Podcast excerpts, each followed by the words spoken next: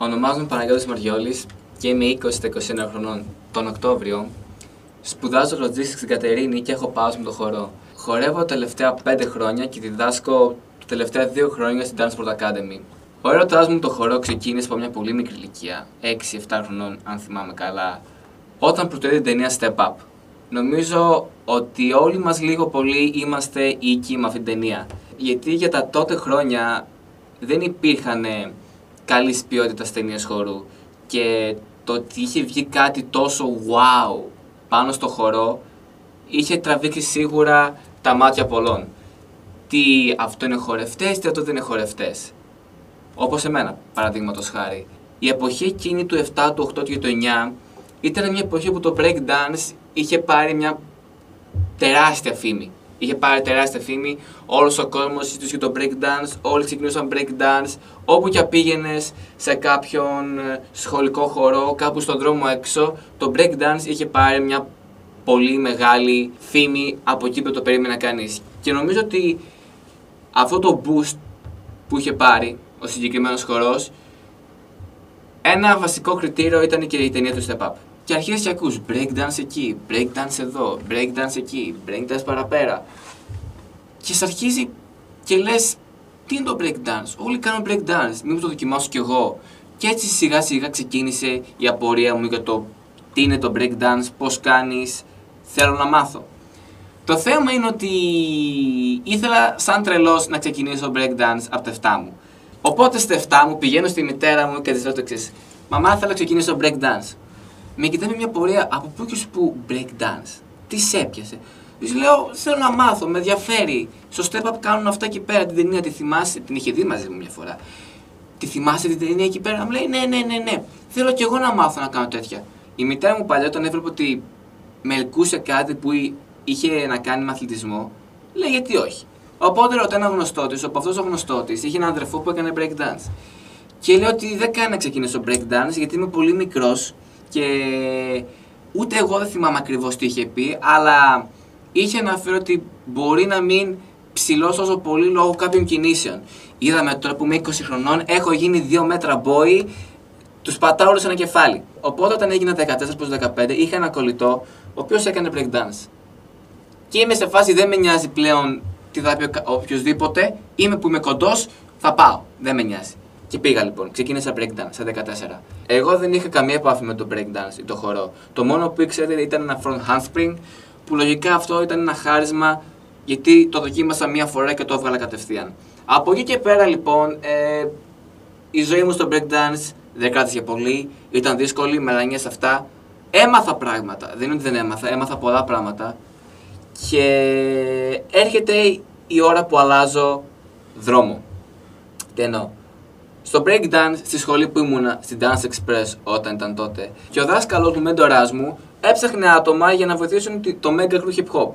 Οπότε πήρε εμένα και ένα κομμάτι που κάναμε breakdance και μπήκαμε στην ομάδα. Εγώ δεν είχα τα κριτήρια για να χορέψω σε ομαδικό.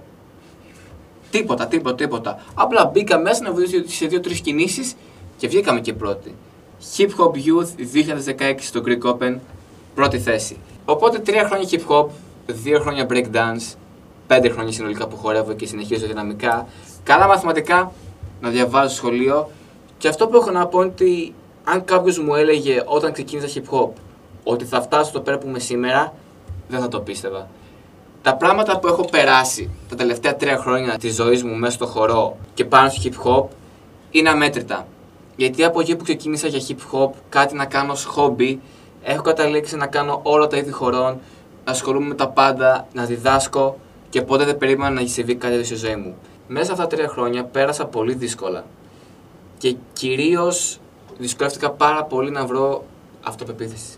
Νομίζω ότι αρκετοί χορευτές μπορούν να ταυτιστούν μαζί μου πάνω στο κομμάτι της αυτοπεποίθησης. Δεν είχα αυτοπεποίθηση τίποτα. Με έβλεπα να χορεύω, έλεγα πώς είσαι έτσι, δεν θα πετύχεις τίποτα, δεν αρέσει σε κανέναν, σταμάτω το χορό. Το πόσε φορές ήθελα τόσο για να σταματήσω το χώρο και να τα παρατήσω όλα, ήταν αμέτρητες φορές. Γιατί ως χαρακτήρας δεν ήμουν και ο καλύτερος. Το θέμα με την αυτοπεποίθηση είναι πως την ίδια στιγμή πρέπει να δουλέψεις και την υπομονή σου. Τι εννοώ με αυτό; Ο χορός θέλει υπομονή. Θέλει πολύ υπομονή και θέλει δουλειά. Αυτό δεν μπορεί να στο αρνηθεί κανείς όπου και ρωτήσεις. Οτιδήποτε και κάνεις, όχι μόνο ο χορός, θέλει υπομονή και δουλειά. Αν δεν δουλέψεις και δεν έχεις υπομονή πάνω σε αυτό που κάνεις, δεν θα προχωρήσεις πολύ μπροστά. Και εδώ είναι που έρχεται και αυτοπεποίθηση.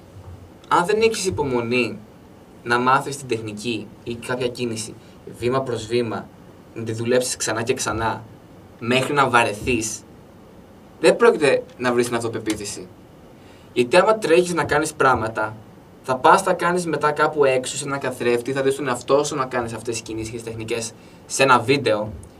Θα κοιτάξεις τον εαυτό σου και θα πεις τι κάνω, γιατί είμαι έτσι; Γιατί δεν έχεις υπομονή να κάτσεις να μάθεις βήμα προς βήμα την κίνηση ή την τεχνική που σου δείξει ο δάσκαλός σου; Με αποτέλεσμα αυτό να σου ρίξει την αυτοπεποίθηση. Γιατί λοιπόν το κλειδί είναι υπομονή. Γιατί καταλαβαίνω οποιοδήποτε που ξεκινάει χορό θέλει να χορέψει, θέλει να βγάλει τον εαυτό του, μπορεί να το προβληματίζει κάτι και να θέλει να το βγάλει έξω. Μαζί σας. Χορέψτε, δώστε πόνο. Αλλά τι το βλέπεις επαγγελματικά, τι όχι. Θα κάνω την εξερώτηση. Είτε ξεκινάς χορό επαγγελματικά, είτε απλά ως ένα χόμπι. Θέλεις να χορέψεις καλά; Θες να νιώσεις καλά τον εαυτό σου; Οι περισσότεροι μου πούνε ναι, θέλω. Και εδώ έρχεται υπομονή λοιπόν. Οποιοδήποτε κλάδο και αν ακολουθήσεις στο χορό, βήμα προς βήμα, τεχνική προς τεχνική, ξανά και ξανά, συνέχεια και συνέχεια, μέχρι να βαρεθείς να κάνεις τη διακίνηση. Γιατί, άμα απλά θες να μάθεις κίνηση, κίνηση, τεχνική, τεχνική, κίνηση, κίνηση, θα πας να κάνεις μετά όλα αυτά σε μια χορογραφία, θα δεις τον εαυτό σου να χορεύει ένα βίντεο και δεν θα σ' αρέσει. Δεν θα σ' αρέσει, θα πεις γιατί κάνω την κίνηση έτσι; Και μπορεί αυτό να σε ρίξει. Να σου ρίξει την αυτοπεποίθηση και να σου φάσει πω, ε, θα κάνω ωραία, δεν μ' αρέσει, θα σταματήσω. Και εδώ πέρα έχετε υπομονή μαζί με την αυτοπεποίθηση. Θέλει βήμα-βήμα. Σκαλί προς σκαλί, όχι να παίρνετε τρία σκαλιά ή τρία σκαλιά. Το καταλαβαίνω. Είναι βαρετό, μπορεί να βαρεθείτε να κάνετε το ίδιο πράγμα συνέχεια. Αλλά η σκληρή δουλειά και η υπομονή πάνω στο χορό στην τελική θα αποδώσει πολύ καλά και θα νιώσει και εσείς καλά τον εαυτό στην τελική.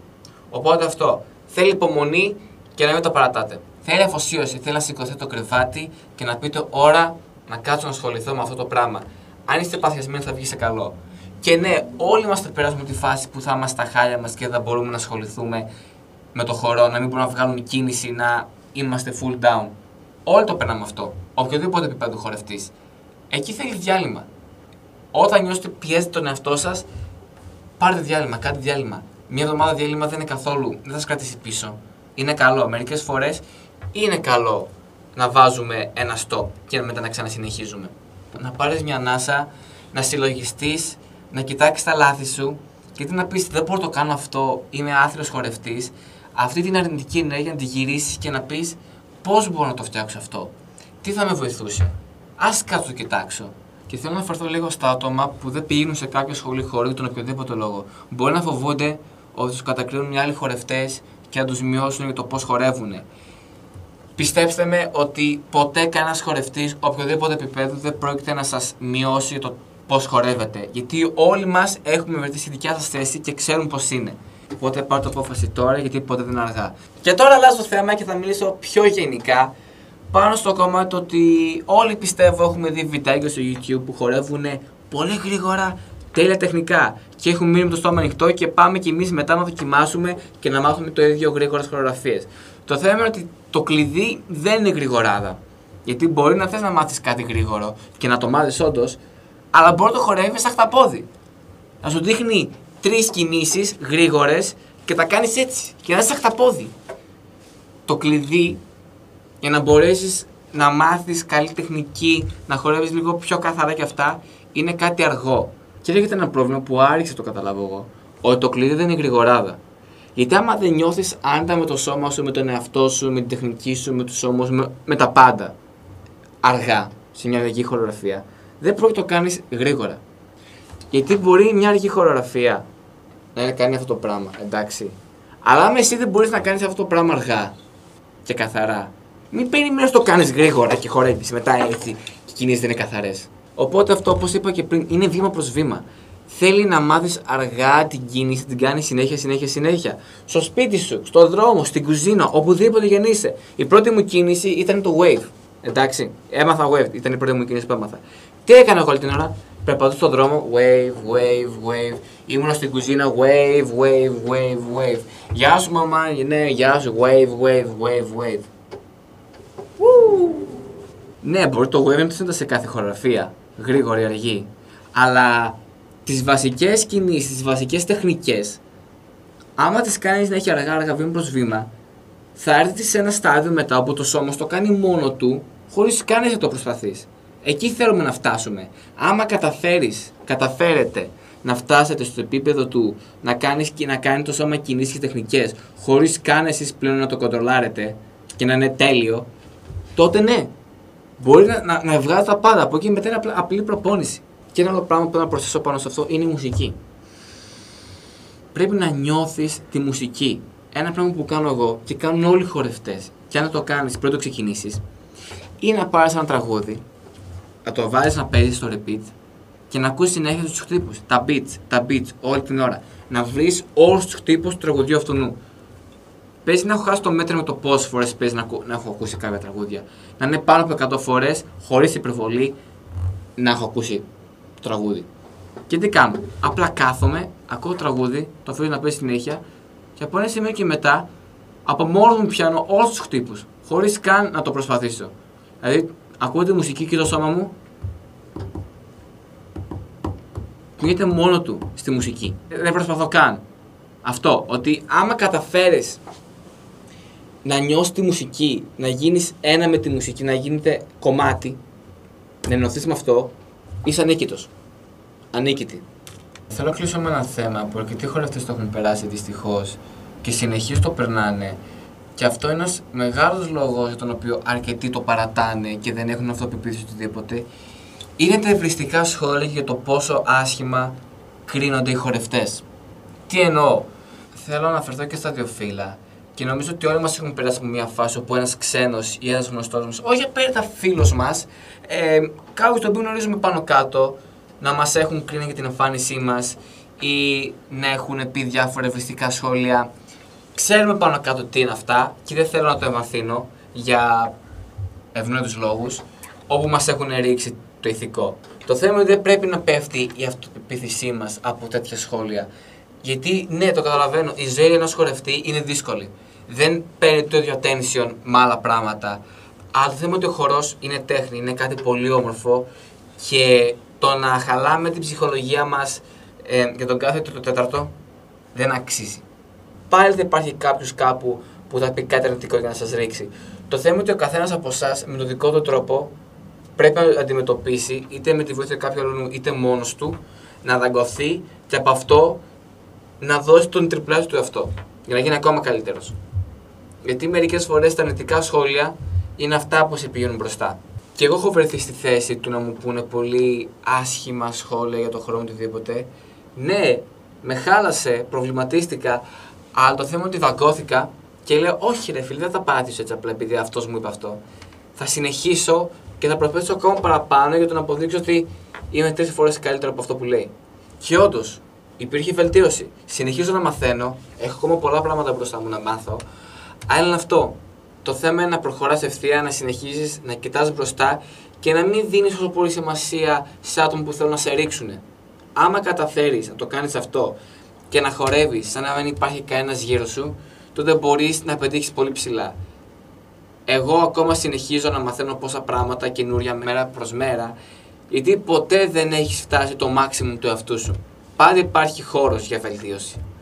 Πάντα. Οτιδήποτε και κάνεις, αν νομίζεις ότι έχεις φτάσει στην κορυφή του βουνού και ότι είσαι ο καλύτερος όλων, όχι. Υπάρχει πάντα κάτι συν που μπορεί να σε πάει ακόμα πιο ψηλά. Κλείνοντας, θέλω να δώσω ένα μεγάλο ευχαριστώ σε Σουκρέτου που μου έδωσε αυτή την ευκαιρία στο να μιλήσω. Και θες να έρθεις και εσύ να μιλήσεις, και όχι μόνο να μιλήσεις. Αν έχεις οποιοδήποτε ταλέντο το οποίο θέλεις να το δείξεις παρά έξω, έλα και εσύ. Θα σε υποδεχτούμε ανοιχτές αγκαλιές. Σουκ Radio. Χορηγός Σχολές χορού Pro Dancers Studio and School.